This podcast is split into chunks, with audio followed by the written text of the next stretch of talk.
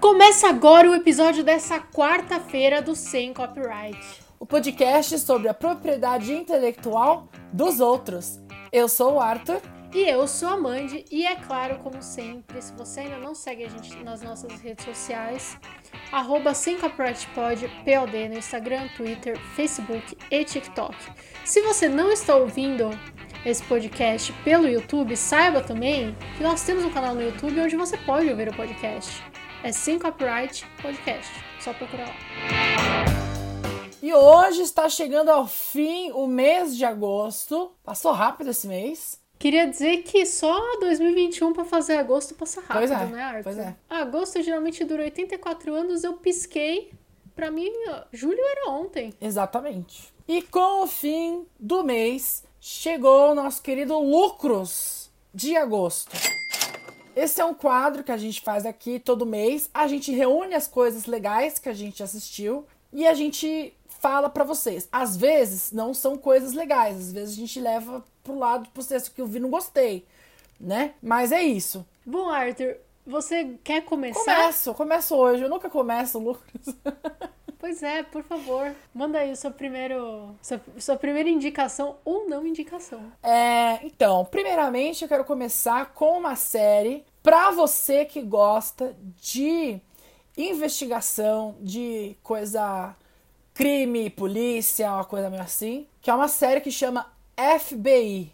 Essa série já está na terceira temporada, então esse mês eu assisti a terceira temporada, mas eu recomendo aí pra você que gosta. É uma série, assim, de verdade, eu não vou ficar lambendo a série, porque ela realmente é uma coisa genérica de, entendeu? Cada episódio tem um caso, é isso. Uma coisa meio CSI, sabe? Essas coisas assim. Só que ela é uma pegada, né, tipo polícia, é o FBI, então são crimes um pouco, né, bomba, sequestro, assassinato, mas é uma coisa FBI, não é uma coisa mais polícia. O produtor executivo, o criador da série, é o Dick Wolf. Não sei se vocês vão... Nossa, Arthur, eu já ia te perguntar que a série é do Dick Wolf. Porque te juro, a cara dele, né? Não, porque, assim, eu vou compartilhar. Meu pai, ele de vez em quando ouve nosso podcast, então se você estiver ouvindo, pai, oi. Meu pai, ele tá fissurado em séries do Dick Wolf, assim. É isso. Ele, inclusive, agora ele sabe quem é o Dick Wolf, porque, e eu sei por causa disso, porque ele falou assim, meu, todas as séries que eu vejo, no final tá o Dick Wolf, a assinatura é Dick Wolf. Ele só assiste essas séries que passam aí nos canais pagos da TV. É só coisa do Dick Wolf. Não, ele tem muita coisa mesmo. Eu até separei umas... Aqui, pra quem não conhece, ter uma noção de quem que ele é. Ele é o criador do Law and Order. Todas as suas versões do Law and Order. Né? Lei e Ordem, pra quem não fez Fisk. E criador da Chicago Fire, Chicago Med, Chicago PD. Todos esses. Mas tem uma infinidade de outras séries. Que são essas séries nesse estilo de uma coisa meio genérica, e aí você tem, cada episódio é um negócio, né? E aí é polícia, e aí é de médico, e aí é de FBI, e aí é de bombeiro. São esses temas, assim, né? Que, na verdade, é uma coisa que remete, até se a gente for pensar na história da televisão, antigamente eles faziam muito essa série que era realmente seriada, né? Que cada episódio você tem... Você pode assistir só esse episódio que você vai entender, porque não precisa acompanhar muito. Sim. E que eu acho que ainda acho que é o melhor tipo de série pra televisão, sim, né? É que as coisas mudaram porque a gente tem agora o streaming. Exato. E aí no streaming, não sei. Acho que isso é uma discussão que pode vir aí pra outro podcast. Exato. Que a gente fale de estilos de série. Mas muito bom, Arthur. Anotado, vou contar pro meu pai dessa série. Muito bom. E aí, pra você que quer assistir, ela está disponível no Globoplay, normal, a primeira e a segunda temporada. E pra quem chegar na terceira temporada, aí precisa ter o Globoplay mais canais ao vivo, porque aí faz parte, se não me engano, do pacote da Universal. E aí só tá pra quem tem todos os canais ao vivo da Globoplay. Aí você consegue ver a terceira temporada, porque ainda tá passando. Uma coisa assim. Mas é isso, fica aí a indicação. É um lucro, então? É um lucro total, gosto muito. E aí, se você gostar muito, você pode ir pra Drogas Mais Pesadas, que é o spin-off, que é o FBI Most Wanted, né? O Mais Procurados é um spin-off, que é uma outra equipe. Até rola um crossover de vez em quando, claro. E aí depois, se você quiser ainda mais, agora eles estão gravando um que é o FBI Internacional. Então, o que eles estão gravando deve sair logo mais pra frente também. Que é isso, Dick Wolf fazendo sua franquia, né? Exato. E pra ganhar mais dinheiro. Não é Dick Wolf se não tem trocentos spin-offs. Exatamente. A gente vai bater nesse cavalo até ele parar de cuspir dinheiro. Tadinho, pois é. Bom, Arthur, eu vou colocar a primeira coisa aí que eu assisti esse mês. Não vou falar ainda se é um lucro ou não. Mistério, eu gostei. Já que você falou de crime, vou falar de crime também. Esse mês eu assisti finalmente os 3 filmes de Rua do Medo, ou Fear Street, né? Que é Rua do Medo 1994, Rua do Medo 1978 e Rua do Medo 1666, também conhecido como 166. Quando saiu o filme, eu fiquei interessada. Note que ainda não falei se eu achei bom ou não. Quando saiu o filme, eu fiquei muito interessada, eu fiquei muito afim de assistir. E eu falei pra você, tipo, você tá afim de assistir? E eu sei que você não curte muito filme de terror, né? E aí você falou, não tô muito afim de assistir, porque também eu vi muita gente falando que é ruim. Eu vi bastante, até hoje eu vejo. E aí você falou, eu vi muita gente falando que é ruim, aí eu desanimei um pouco e aí eu demorei pra ver. Mas eu vi esse mês. E eu queria dizer que, assim, eu acho que quem viu e achou ruim, ou é homofóbico, ou, assim, assistiu com meio olho, sabe? Tipo, fechou um olho pra assistir e não prestou atenção no filme, porque eu achei o filme muito bom. Eu diria que o filme, ele tem tudo pra daqui uns 30 anos ele ser um cult classic, sabe? Não um clássico, mas um clássico cult, sabe? Eu achei o filme muito bom, Arthur, eu recomendo até pra você assistir. Então sim, foi um lucro, tá, gente? Pra quem não sabe, é uma trilogia da Netflix de filmes, então os 3 filmes são da Netflix, os 3 foram lançados, tipo, com uma semana de diferença pra cada um, se eu não me engano. Foi. Por quê? Os filmes, eles são uma trilogia, mas eles são, tipo, uma coisa só. Então, um filme começa já... É quase como se fosse uma série de 3 episódios, só que cada episódio tem, tipo, 2 horas de duração. Porque, literalmente assim, termina um filme numa cena, o outro começa na mesma cena. Só que ele vai abordar...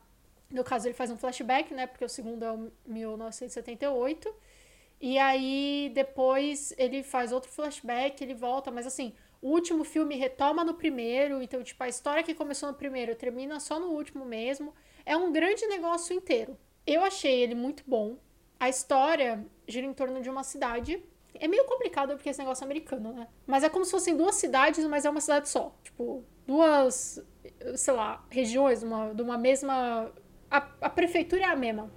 O xerife é o mesmo para as 2. Uhum. Só que um lado chama Shadyside, que é o lado das sombras, porque clichêzão. O lado obscuro. E o outro chama Sunnyvale. Legal. E tudo é muito bom em Sunnyvale. Tipo, Sunnyvale está nunca teve um crime em Sunnyvale. Nunca teve um crime.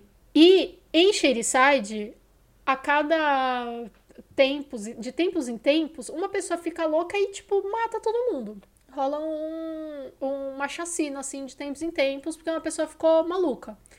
E todo mundo diz, porque Shadyside é amaldiçoado, porque tem uma maldição de uma bruxa, Sarah Fear. Que dizem que essa moça, Sarah Fear, tinha sido enforcada por ser bruxa ali na cidade. E só que antes de ser enforcada, ela fez um pacto com o diabo e ela amaldiçoou a cidade. E por causa disso, enfim, né, rolou a maldição. A história vai meio nisso. E aí, é óbvio, tem um grupo de adolescentes e eles têm que resolver a maldição. Eu acho que o filme fez uma boa junção de história de terror, de maldição, com história de assassino. Tipo, Pânico, tipo, eu sei o que vocês fizeram no verão passado, tipo, Sexta-feira 13, sabe? O segundo filme tem uma pegada de acampamento, então... me lembrou bastante Sexta-feira 13. E o filme é bem gore, eu já deixo o aviso, então quem não curte sangue, tripas, etc., tem bastante. Eu não costumo ter problema, mas em alguns momentos eu fiquei incomodada, tipo, de ter que dar uma virada assim. Então eu já deixo bem, bem avisado. O elenco é galera Netflix, assim. Tem a Maya Hawke, que fez Stranger Things. Tem a Sierra Six, que fez Stranger Things.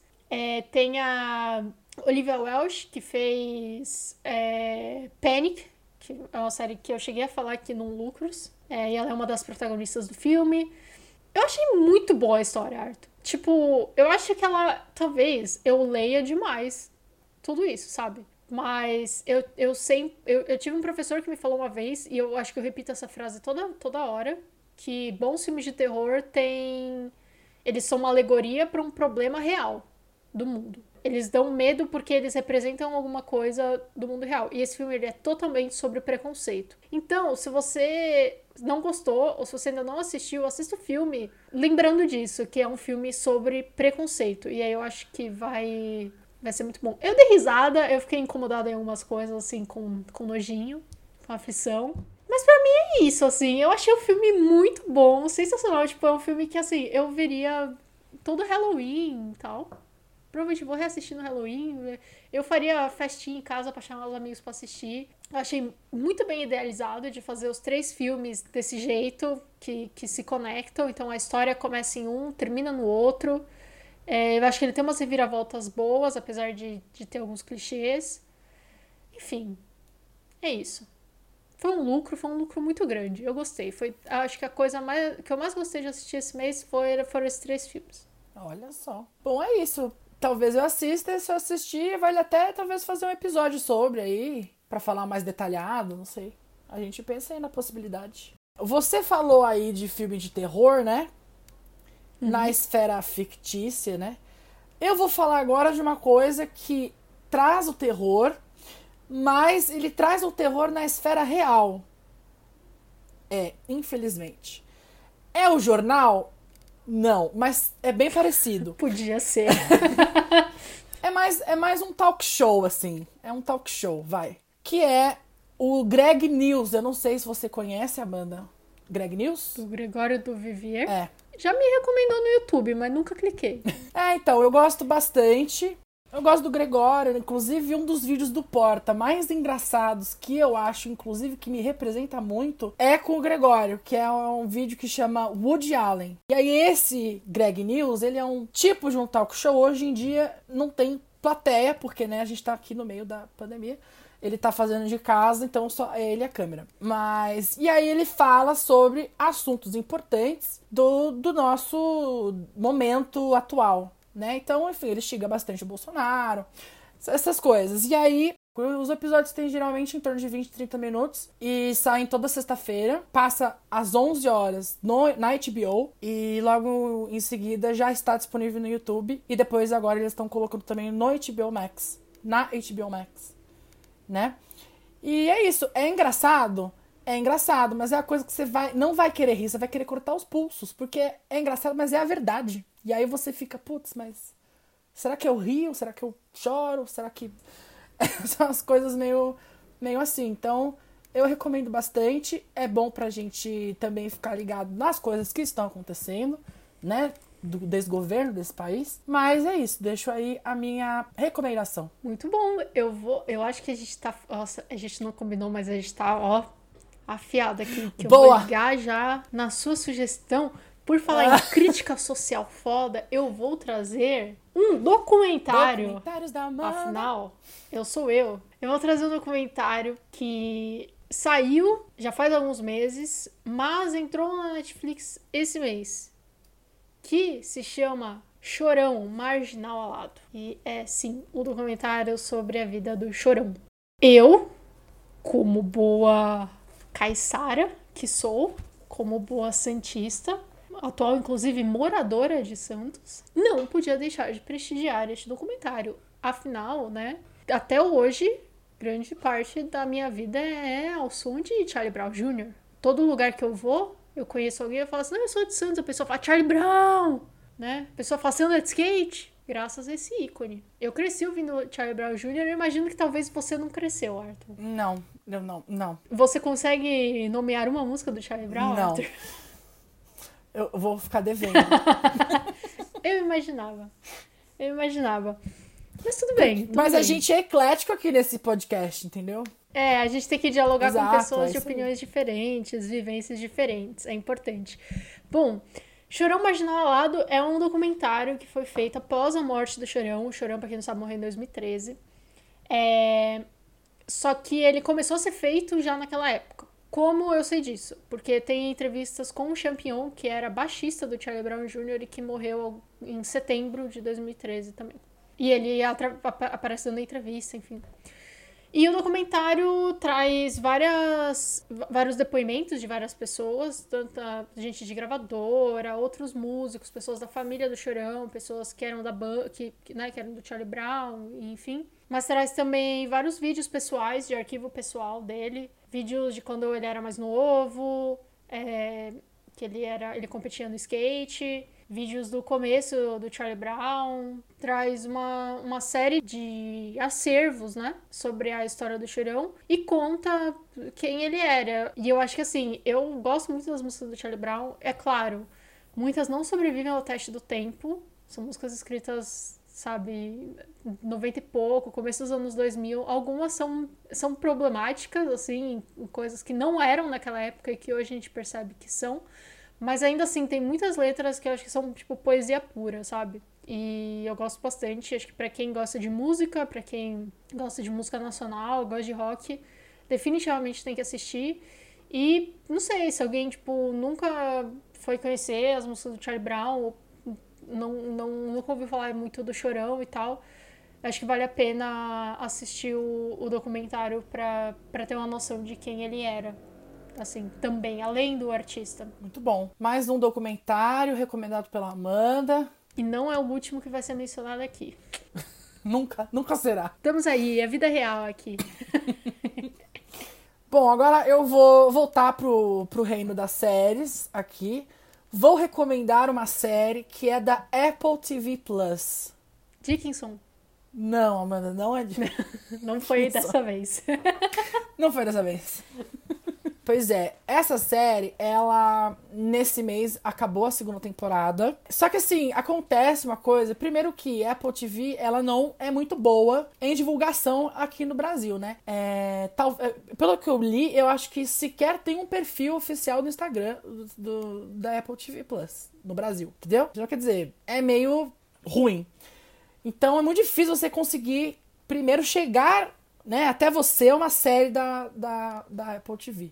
Então, acho que conta muito com essas indicações, a gente, ou em outras mídias e tal. Então, eu queria trazer aqui essa série que chama Home Before Dark. E ela é uma série que ela é, assim, vagamente baseada na vida de uma jornalista mirim. Quase um documentário. É bem longe de ser um documentário, porque justamente é vagamente baseado, né? Porque o que acontece? Eles basearam a personagem principal na história dessa menina, mas a história da série não tem a ver com as coisas que ela fez, entendeu? Então, tipo, ela, a personagem é uma jornalista que é criança, entendeu? E ela quis ser, porque o pai dela era jornalista, e isso é a verdade no mundo real. Aí as coisas que ela vai investigar por conta do jornalismo e tal, e isso já não é real. Então, é até longe da história de verdade. Enfim, aí é baseado nessa jornalista que se tornou repórter aos 9 anos, e aí depois ela até ganhou prêmio e tal, só que rolou uma polêmica porque ela foi jornalista e ela cobriu um assassinato na cidade dela, e ela era criança, e rolou toda uma discussão em cima disso. Na série, a Hilde, que é a personagem, eles se mudam pra essa cidade que o pai dela morou quando ele era criança. Eles moravam em Nova York, e aí eles resolvem se mudar de volta pra essa cidade que o pai dela cresceu. E aí ela descobre uma pista de um caso que tinha acontecido já quando ele era criança, que foi um sequestro de um amigo dele, que marcou a cidade, porque é cidade pequena, então foi um caso muito falado e tal.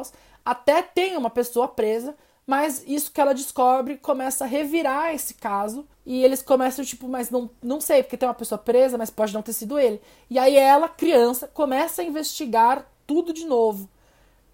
E aí é engraçado porque, assim, ela é uma criança muito inteligente, que liga os pontos das coisas que as outras pessoas não ligaram antes. Mas, assim, quando ela chega pra falar com a polícia, você, eu queria o relatório do caso tal.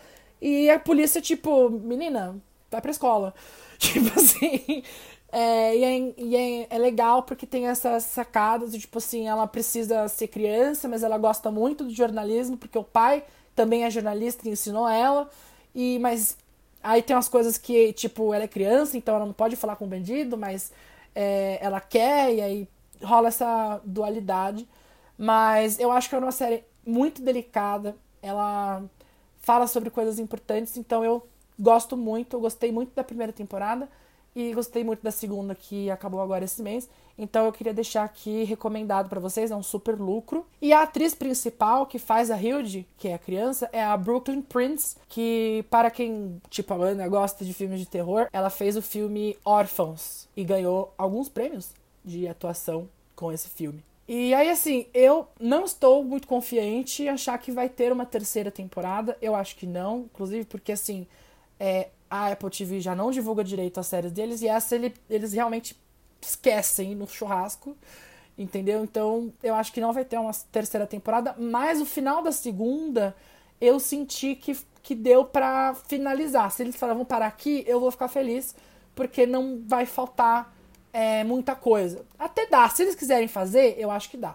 Mas eu fiquei feliz com o final da segunda, então é isso. Fica aqui a minha recomendação. Vou procurar saber. Por favor.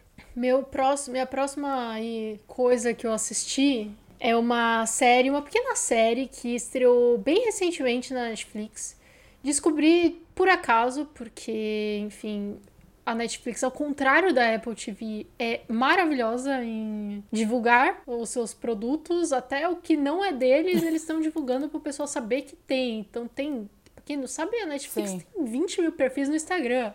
Tem um perfil pra cada coisa. Você quer, tipo, tem um perfil só pra comédia, tem um perfil só pra gaysice, tem um perfil americano, tem um perfil brasileiro, tem um perfil só de sei lá, de reality show, tem um perfil só de culinária. A Netflix, ela tá aí pra todos os nichos. E eu descobri essa série que se chama The Chair. Eu provavelmente não teria assistido. Ou talvez eu teria assistido porque eu teria visto na página principal da Netflix. Não sei se ela estaria na página principal da Netflix também. Acho que com certeza ela não vai entrar no top 10. Mas enfim, The Chair é uma série estrelada pela Sandra Oh, sim, ela mesma, de Grey's Anatomy, a Christina Yang de Grey's Anatomy, também a mãe do Invincible. Eu amo ela, ela é perfeita. E a série é uma dramédia. Ela tá lá como drama e comédia também. Que geralmente quer dizer que você não vai rir e você também não vai chorar. Ela vai ficar ali no meio termo. Ela é bem isso. E a série chama The Chair porque ela segue a vida e os dobramentos de uma personagem que é a Ji-hoon, que é a Sandra Oh, que se tornou a primeira chefe do departamento de inglês de uma universidade nos Estados Unidos. E eu acho que, assim, a série é bem delicada e ela, pelo que eu vi de críticas no IMDb, assim, de críticas de outras pessoas que assistiram, não os profissionais... Muita gente que é da área acadêmica falou que é muito parecido com a realidade da área acadêmica, assim, sabe? E a série toda se passa, tipo, numa cidade, assim, bem aquelas cidades universitárias americanas, sabe? Que é meio que uma cidade interior, e aquela universidade de tijolinho e sala grande, sabe? Aquilo que a gente vê só vê em cinema mesmo. Porque no Brasil não tem nada disso. Só que aí, o que acontece? Bom, a série tem só 6 episódios, então ela é curtinha. Eu acho que se tivesse mais, não ia dar pra assistir. E os episódios, eles só tem 30 minutos. Foram 30 minutos longos, cada episódio, pra mim. Ela é meio chata. Eu já vou deixar aqui dito. Ela é meio chata. Ela não é pra todo mundo. Em muitos momentos, ela me irritou profundamente. Tipo, não me irritar... Assim, não me irritar porque a série é chata ou não me irritar porque a série tem algo errado. Mas me irritou porque, tipo, um personagem fez alguma coisa que eu achei extremamente irritante. E aí eu precisava dar uma pausa e falar assim, meu Deus, por quê? Você é burro? Sabe? Esse tipo de coisa. O que eu acho que talvez seja bom, porque quer dizer que eu tava, de certa forma, envolvida na história. Sim. Mas, assim, a série, ela não tem acontecimentos fortes... Ela não tem piadas, ela não é uma comédia de piada, ela não é um drama de você chorar, tipo, Eu acho que ela é bem real, assim, sabe? Ela é bem amena, bem vida real. Ela me lembrou um pouco Feel Good, nesse sentido de ser uma série, tipo, é uma comédia mais comedida, assim, sabe? E que às vezes me dava raiva. E eu vi muitas outras pessoas tendo essa mesma crítica.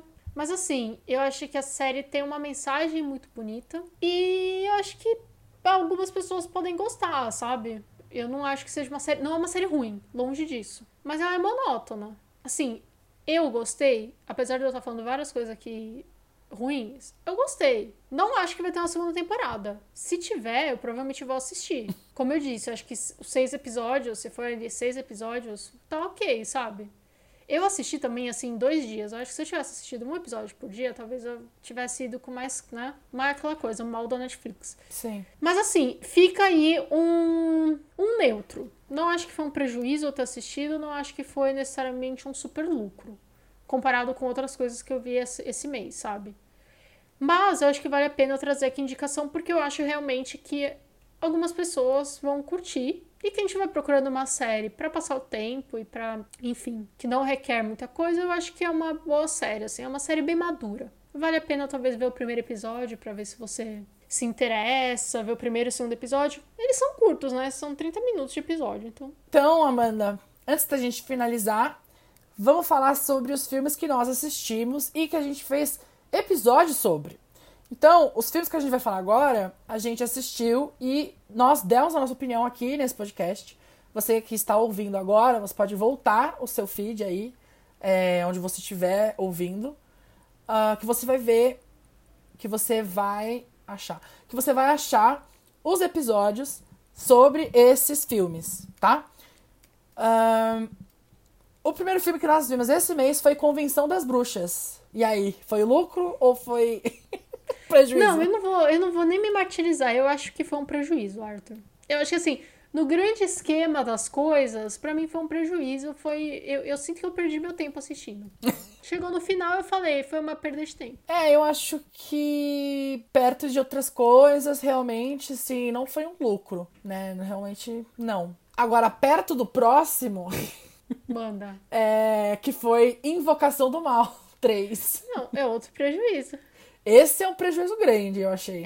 É que eu acho que tem uma questão que, assim, esse eu tava preparada pro prejuízo, entendeu, Arthur? Sim. Porque esse aí eu dei play sabendo que ia ser ruim. Eu vi o 1 e vi o 2. O 1 foi ruim, o 2 foi pior ainda. Eu sabia que o 3 não ia prestar. Eu não sabia. Eu fui, assim, sem saber. E eu diria que não só isso. Eu sabia que seria uma desculpa pra eu falar mal dos Warren no episódio. Então, deu até uma aliviada na barra. Que é aquele isso. Negócio, sabe quando... Sabe quando você não gosta de uma coisa e você fica feliz de falar mal do que você não gosta? Não.